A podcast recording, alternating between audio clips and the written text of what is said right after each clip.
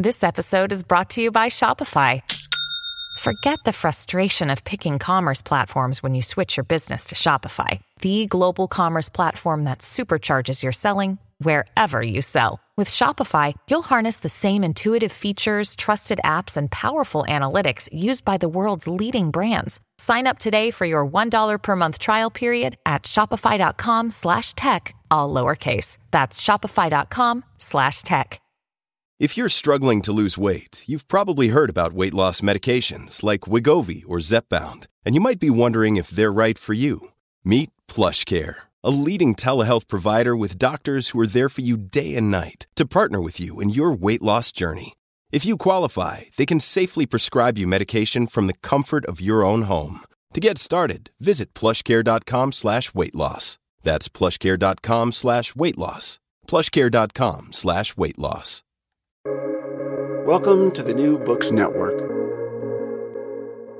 Humans have been so dominant on Earth in large part because of their capacity to innovate. But how does that work exactly? Why can they innovate so much? Well, that issue has been studied by Professor Min Jung from the Center of Synaptic Brain Dysfunctions at the Institute for Basic Science in South Korea. So, Professor, thanks for joining us. Welcome to you. Just tell us, first of all, you, you rely a lot on the concept of imagination. What is imagination? Imagination is the process of consciously thinking about events that might happen. For example, we can imagine we walk on the moon. So you can imagine any event from you know what you know already. You can combine this in many different ways, so can so that you can put together things that might happen, which can be not possible. In fact, Yeah, and is that a uniquely human capacity? Can animals imagine? Yeah, uh, there is evidence for that. Uh, even in rats, studies, uh, physiological studies, they stick a scientific microelectrode in the brain and they record activity. And there are uh, so-called place cells in the hippocampus where these cells fire at certain location. So while animals navigate, these place cells fire in sequence.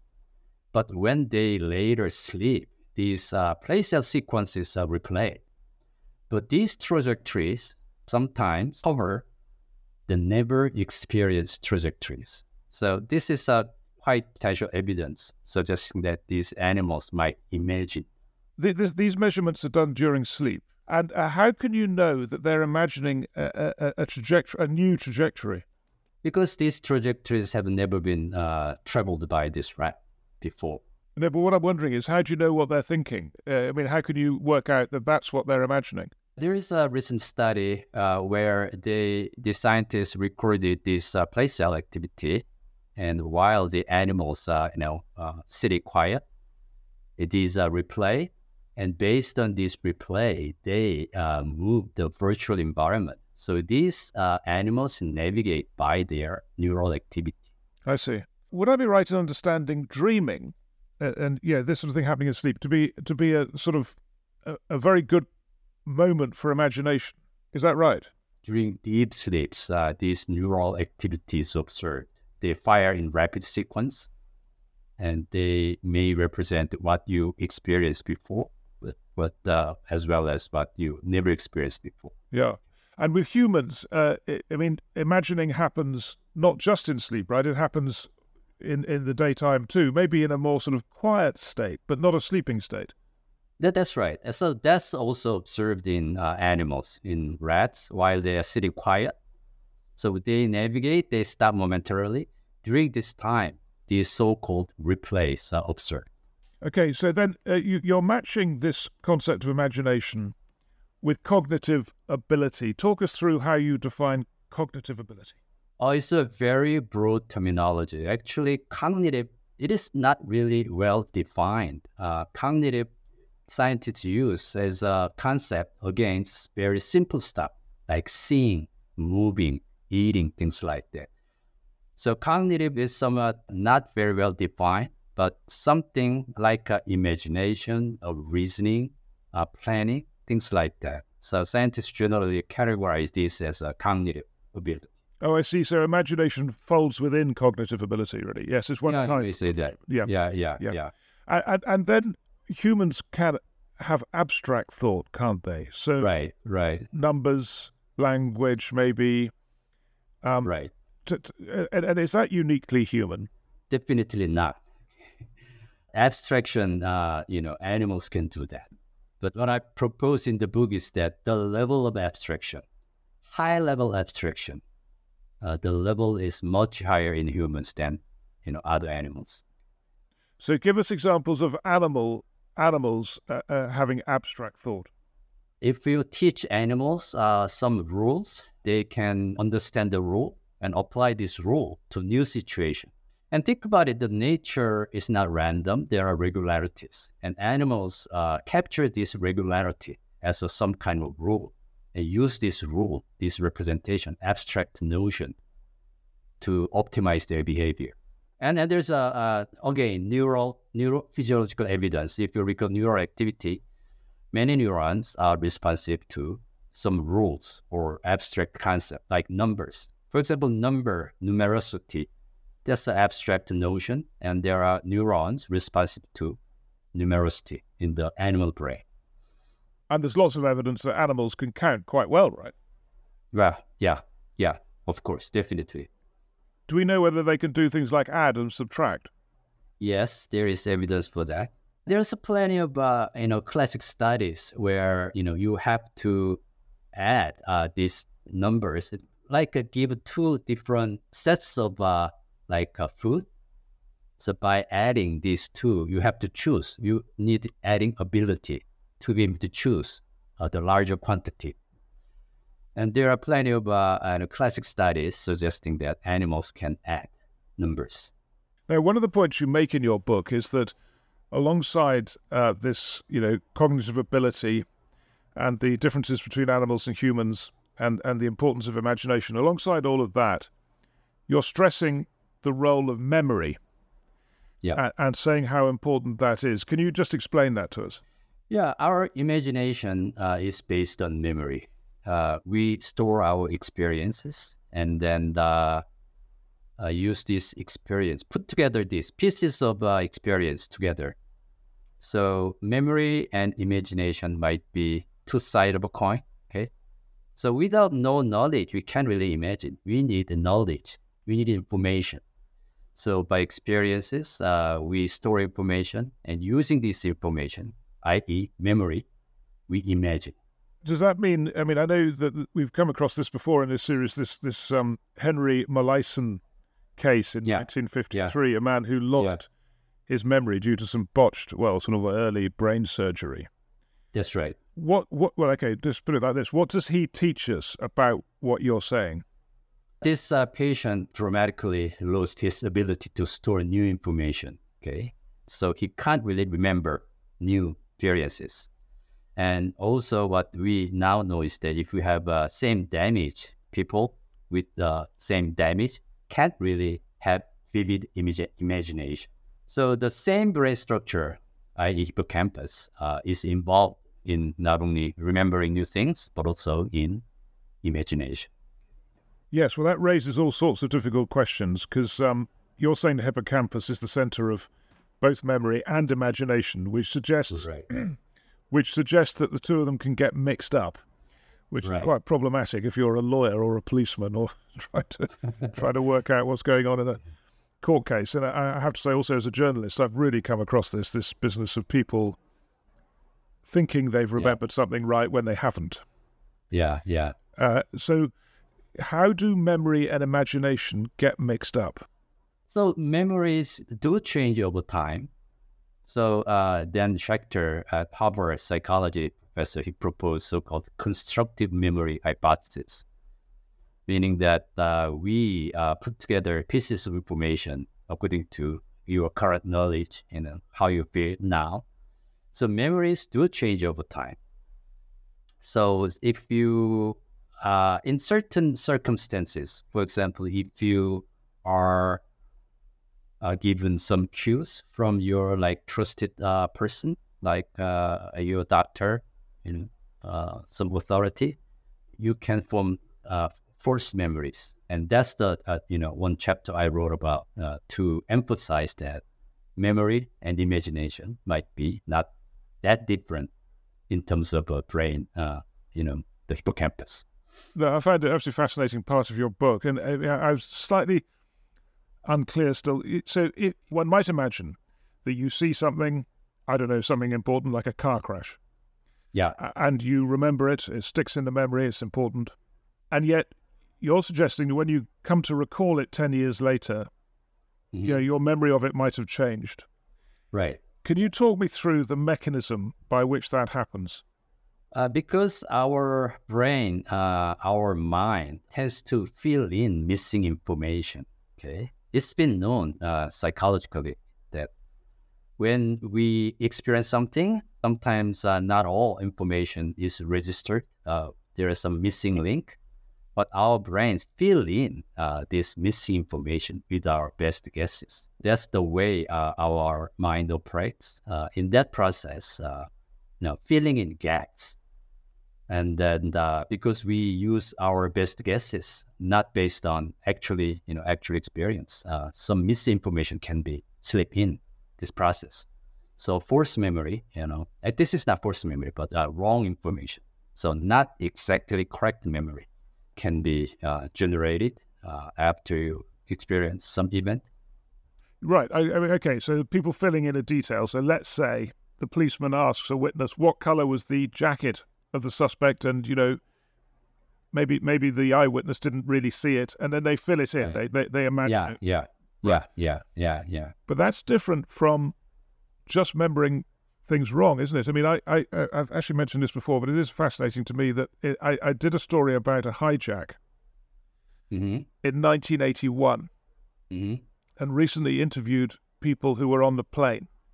Mm-hmm. And a man was shot within three feet of two different individuals.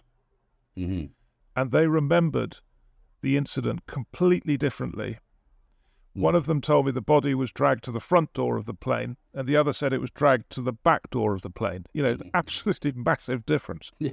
And I, I mean, yeah. I know now because I've yeah I, that it was actually the front. Yeah. So one of them was just wrong. How did that? How does that happen? Yeah, uh, I think we just talked about it. Uh, well, they're not filling in, are they? Because they both. Yeah, that, that, that's not filling in. You know, uh, sometimes you when you recall like wrong information can uh, get in. So it is it's pretty uh, often the case that uh, there are many many witnesses. Uh, their testimony is quite you know differ, even though they saw the same thing.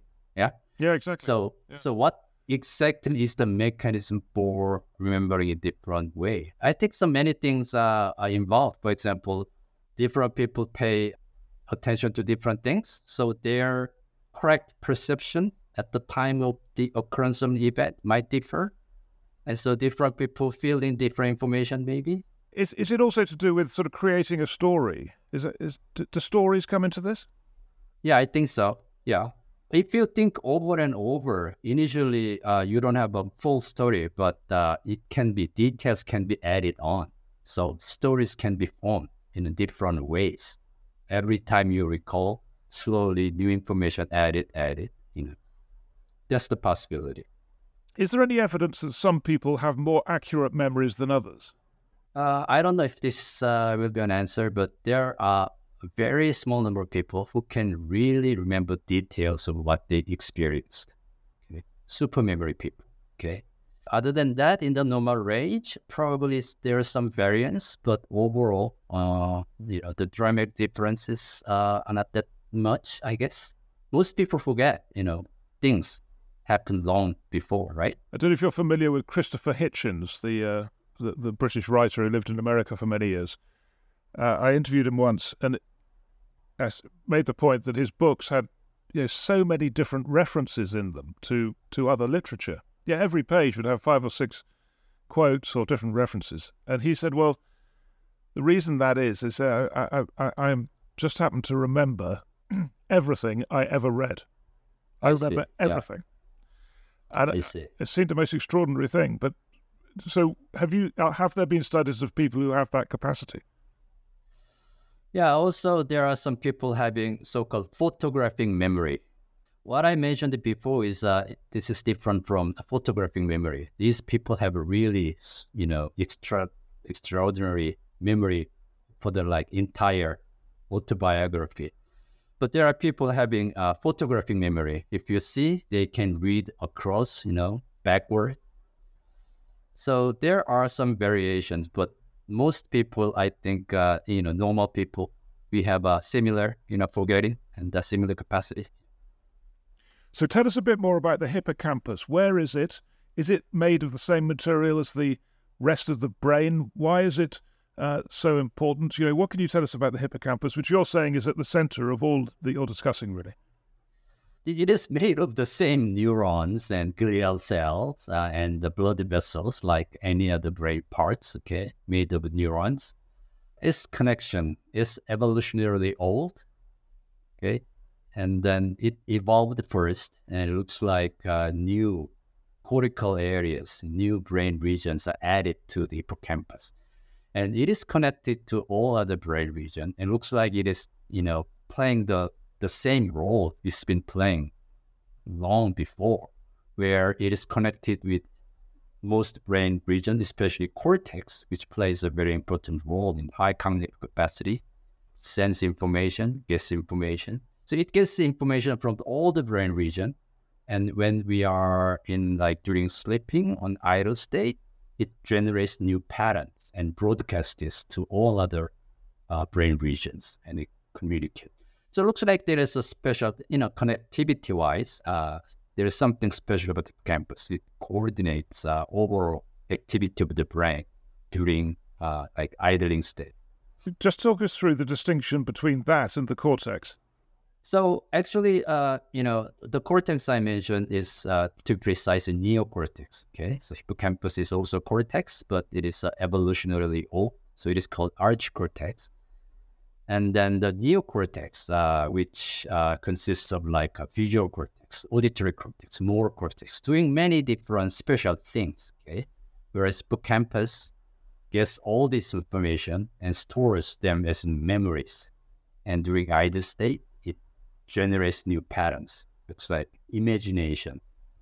The hippocampus seems to be important for memory and imagination, whereas neocortex, they mostly do special things. In your book, you go on to look at various animals uh, and to draw conclusions about their mental capacity and what it can tell us about, you know, memory, imagination, cognitive ability. And it's, it's quite interesting because these different animals have different capacities, right? So I'm going to ask you to talk us through some of these animals and what they can teach us. So we'll start with rats, which I guess are the most frequently observed. Many neuroscientists uh, use rats and mice uh, to study brain functions. So we know quite a bit about that. And the, the hippocampus, the rat hippocampus versus human hippocampus, very similar. So it looks like hippocampus uh, is uh, the basic uh, anatomy and uh, physiology and function seems to be conserved across rats and humans, all mammals, whereas neocortex uh, is, you know, very different from rat versus humans. In human, neocortex is much, much more developed, the size-wise, you know, and many different specialization. Right. Well, other animals you look at are birds, whales, bats, uh, the Clark's nutcracker, which we can talk about. Uh, yeah. But but when you when you say the cortex in the rat is less developed, is there is there any of the ones I've just mentioned where the cortex is more highly developed? No. so, right. Right. So primate, yeah, cortex, especially human cortex, much much much more developed than other animals. So, do you think it's the combination of the hippocampus with this cortex that, that creates the human capacity? That's what I, what I propose in the book. You know, hippocampus is very similar uh, between rats and humans, and so their memory and imagination function is similar. But because the human neocortex expanded greatly, their abstract thinking capability is much much higher than rats. That's why we can use abstract concept and imagine using this concept. And I, I think that's uh, one major reason why we are innovative. We can come up with great ideas. And when you come to uh, species which are close to the human, you know, hmm apes or, or, or some monkeys. Uh, how do they fit into this? They are probably something in between, but there hasn't been, you know, uh, studied much. So what we know most about, you know, imagination, neural neural activity related to imagination, has come from rats and mice. So right now, uh, there is virtually no data about monkey hippocampus imagination related activity. So we have to wait until the scientists come up with some data. Yes, it's one of the striking things of your book that there are these surprisingly large gaps in, what, in, Yeah. in what's been researched, you know. Yeah, that's right. And I I, I know that there are uh, you know some uh, uh, monkey uh, neuroscientists who uh, plan to do research on this topic. Okay, monkey hippocampus imagination. Well, tell, tell us about the whale, uh, which has a bigger brain than a human, right? But but Right, but right. less capable.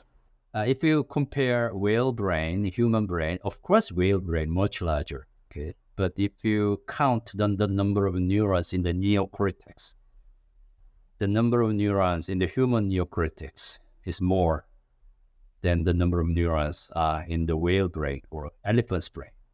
So it looks like neocortex. Uh, there's uh, so there is something special about neocortex for high cognitive capacity like uh, in a highly abstract thinking, focused reasoning, things like One of the things you, you keep coming back to is spatial awareness and the capacity of animals to basically get from A to B and, and you know, with various obstacles uh, put in the way. That's right. That's right. Yeah.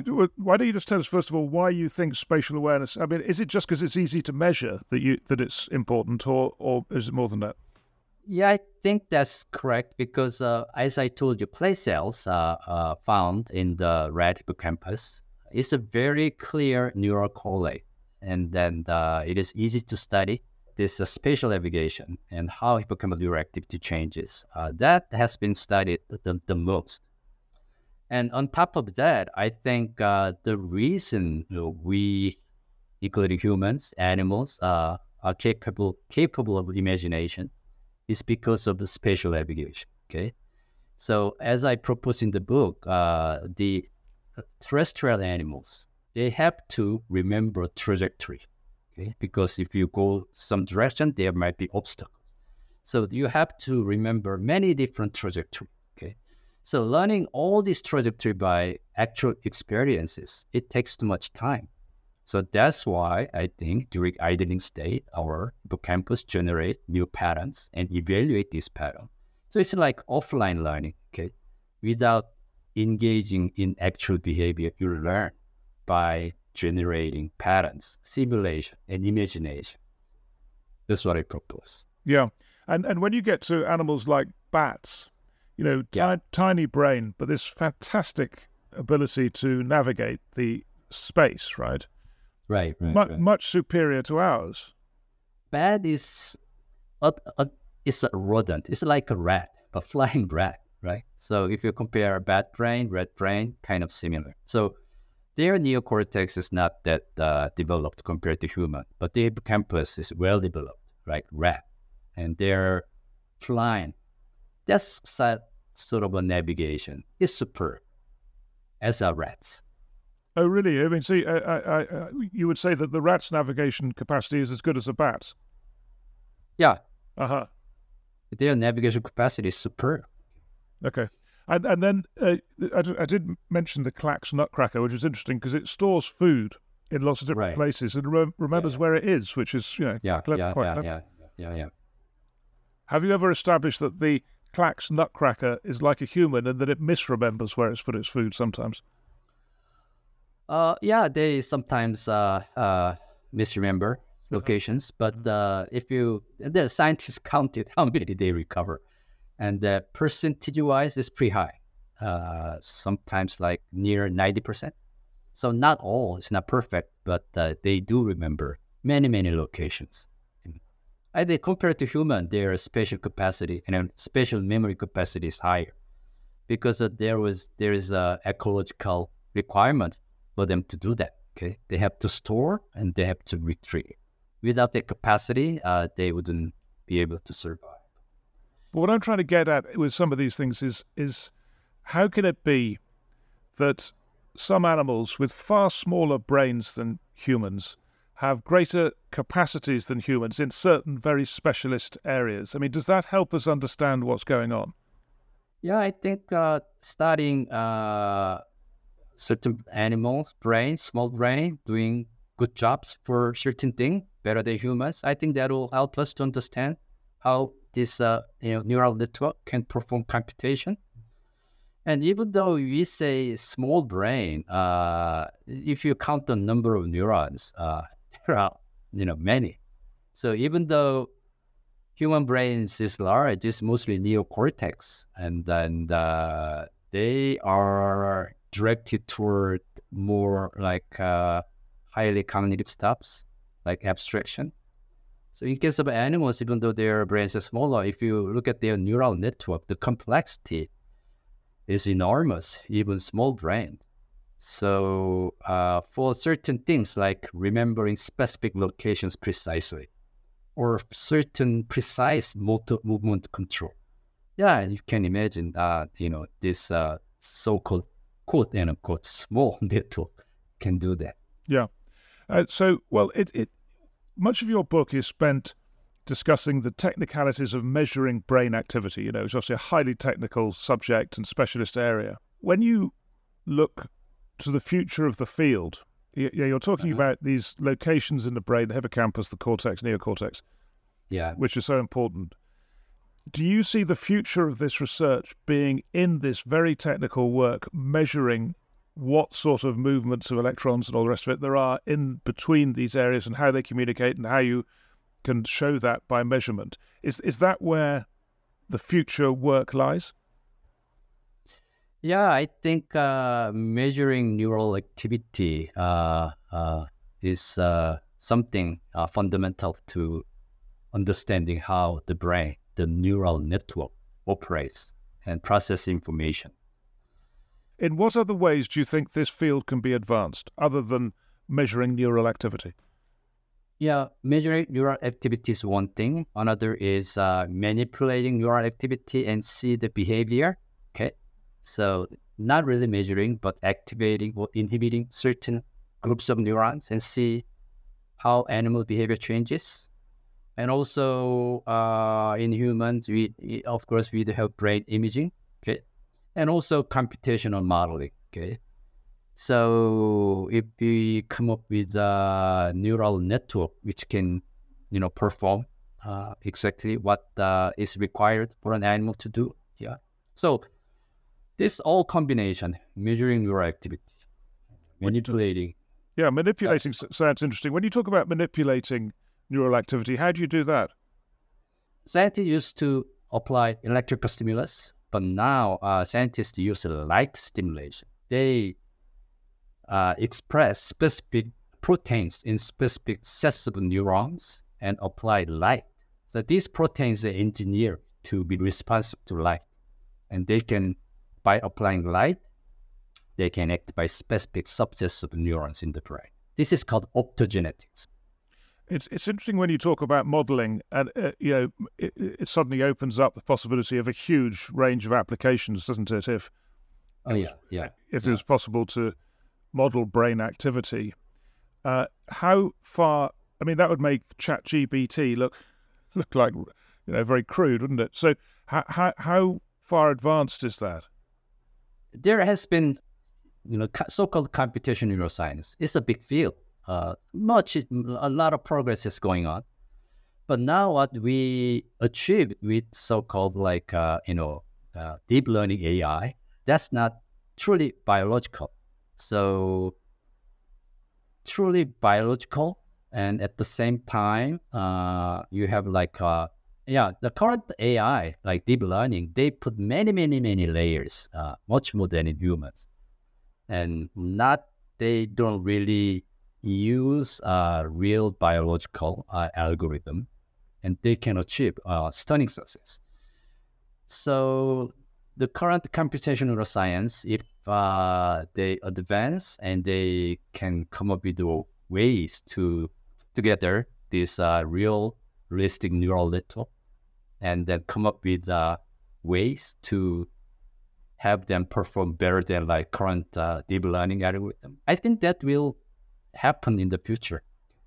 Can I just ask you one, one final thought about how this is all funded? I mean, this is such deep research, and it and, and at this stage, it's not obvious that it has applications that are profitable, you know, that, that, that companies can use. So how does this all how does this get funded? Who who, who is paying for this work to go on? The government fund uh, is one uh, source, like uh, in the United States, NIH, uh, National Science Foundation, and also some private uh, foundation like uh, Howard Hughes Medical Institute, it's like that. And when they fund it, what are they hoping to achieve? What's the what's the you know is there a goal that funders have in mind? Yeah, that's uh, uh, their goal is uh, you know advancement of knowledge, and that will eventually lead. To, for example, in case of NIH, we have to understand the brain to come up with a way to cure mental diseases. Okay, so without understanding the brain, uh, we can't really uh, you know find good cure for many psychiatric illnesses. Okay, so basic research is needed. That's why National Institute of Health United States support this kind of research, and also National Science Foundation, also some private foundation, and even some military fund. They do support this basic research. Yes, I thought the military yeah might, might, be involved somewhere. But yeah. so, so, that's a very interesting thing you've just said. I mean, it, it, is there anything in, in in your work that's made you think, or what you've read and research you've seen, that we're closer to, let's say, a treatment for depression, let's say, a very common ailment, you know, and, and which affects millions of people.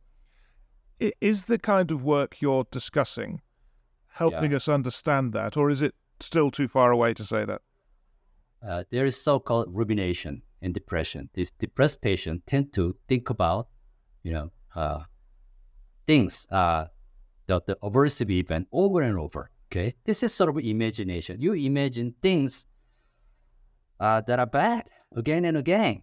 So there might be, uh, you know, uh, some mechanism go awry in, you know, your imagination process towards something. And then, uh, well, yeah, that's maybe one link I can think of. But uh, overall, what I proposed, uh, what I wrote in the book, is not directly related to uh, mental diseases. No, I know, but it's just, it's just, I was just trying to think where this research that you're so involved in yeah, may lead, yeah, yeah. and it's, you know, it's got so many possibilities, isn't it? Yeah, yeah, yeah, yeah. Well, Professor, thank you so much for discussing uh, this, uh, you know, very interesting and difficult area, very early in a way, isn't it? But uh, which holds so much potential. Yes, uh, actually, the the motivation for me to write this book is uh, I think time is right to think about these subjects. Uh, neuroscience so far focused on like sensory processing, motor control, memory, but not much about like a spontaneous cognition, imagination, creativity, innovation, this kind of stuff. But I think it is now, uh, you know, possible to study this subject. So I'd like to encourage young scientists to get into this field. Well, I'm sure you've helped them do that. Th- thank you very much, Professor Min Thank you for the kind invitation.